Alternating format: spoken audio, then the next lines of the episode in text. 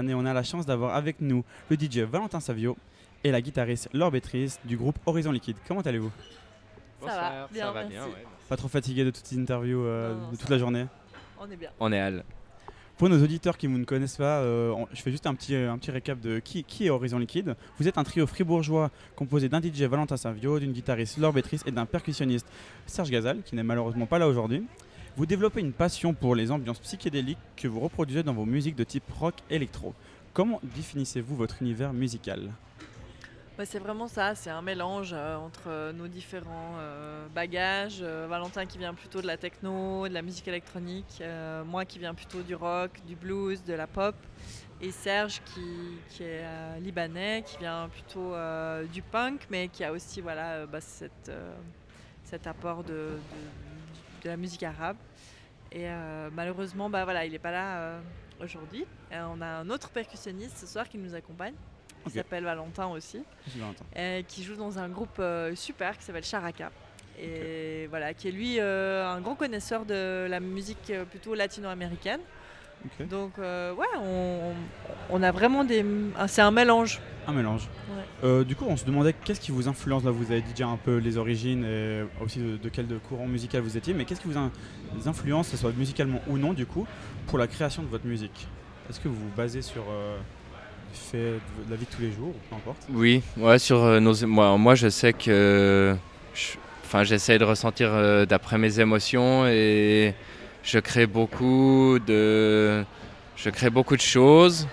D'après, euh, voilà, comme je dis, mes émotions, je les partage avec Laure et ensemble, on essaye de trouver euh, les choses qui nous touchent le plus, puis qu'on arrive à s'imaginer à incruster dans notre live, même si c'est en enlevant des morceaux ou, enfin, on est vraiment, je crois qu'on a on n'a pas une, idée conçue de notre live, on est très ouvert et on, voilà, on suit un peu euh, ce qui nous arrive et, dans nos vies et on essaie de les mettre en chanson.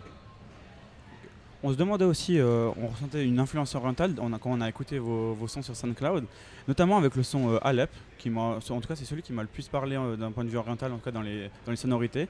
Est-ce que vous, est-ce que, est-ce que vous forcez à, reproduire, ce, on va dire cette, euh, ce, type oriental dans vos sons, ou est-ce que ça vient naturellement? Vous m'avez dit que du coup quelqu'un venait de, de, de- de là-bas, Serge venait de là-bas. Est-ce que vous, est-ce que c'est naturel aussi pour vous euh, Alors à la base, on n'était pas du tout dans cette ligne.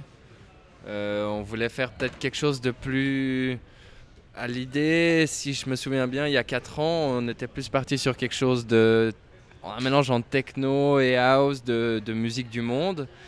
Et avec euh, la venue de Serge, en fait, euh, Laure a, eu l'idée de, travailler son, chant arménien arabe, dont Serge euh, connaissait aussi, euh, avait un, bagage là-dedans. Et puis c'est là qu'on y a trouvé Trésor. Et puis on a réussi à faire des morceaux à tendance orientale. Mais je dirais pas que notre direction et nos envies, c'est de faire de la musique orientale. C'est quelque chose qui est vraiment venu un peu du ciel. Et voilà, je te dis souvent euh, alors, je pense qu'Horizon Liquide, c'est un projet où voilà, c'est un peu un centre de recherche, c'est un truc où on est libre, on peut amener nos idées, on peut travailler, on peut découvrir qu'est-ce qu'on peut faire pour avancer. Pour, juste pour finir de répondre à la question, euh, pour moi il y a une résonance personnelle aussi parce que je suis moitié irakienne, moitié suisse. Donc euh, voilà, quand Serge est arrivé avec euh, son, bagage aussi euh, du Liban, bah, voilà, il y a eu des résonances chez lui et chez moi. Et effectivement, comme a dit Valentin, on, mélange tout ça, mais disons qu'il n'y a pas forcément une revendication particulière par rapport à la musique arabe. C'est plutôt que, voilà, moi c'est mes origines et bah, lui aussi, donc ouais, forcément. Alors on a pu voir sur votre page Facebook un peu euh, que vous avez des, que- quelques photos de votre setup, de votre setup studio pardon. Euh, et puis ça semble être aménagé dans une maison, en tout cas ça semble assez intime et tout. Et euh, juste, on voulait juste, on se demandait un peu, c'est quoi votre processus de création? Comment est-ce que vous travaillez ensemble? Est-ce que vous venez tous à la maison et vous faites votre musique ou est-ce qu'il y a, ou vous faites ça un peu différemment? Alors, je crois qu'on a plus ou moins toujours un peu la, même ligne de création. Je, crée des choses en fait euh, assez euh, seules et personnelles. Et je les partage avec Laure. Laure, elle y ajoute un aspect plus musical, plus mélodieux. Et pour moi, les percussions, c'est quelque chose qui, apporte le sorte de, structure au morceau. La force et, et, et ce, ce- ouais, ce procédé en fait marche assez bien. Donc on a une idée de base, on y ajoute un aspect vraiment musical et quelque chose de percussif à la fin qui, qui lie le tout en fait.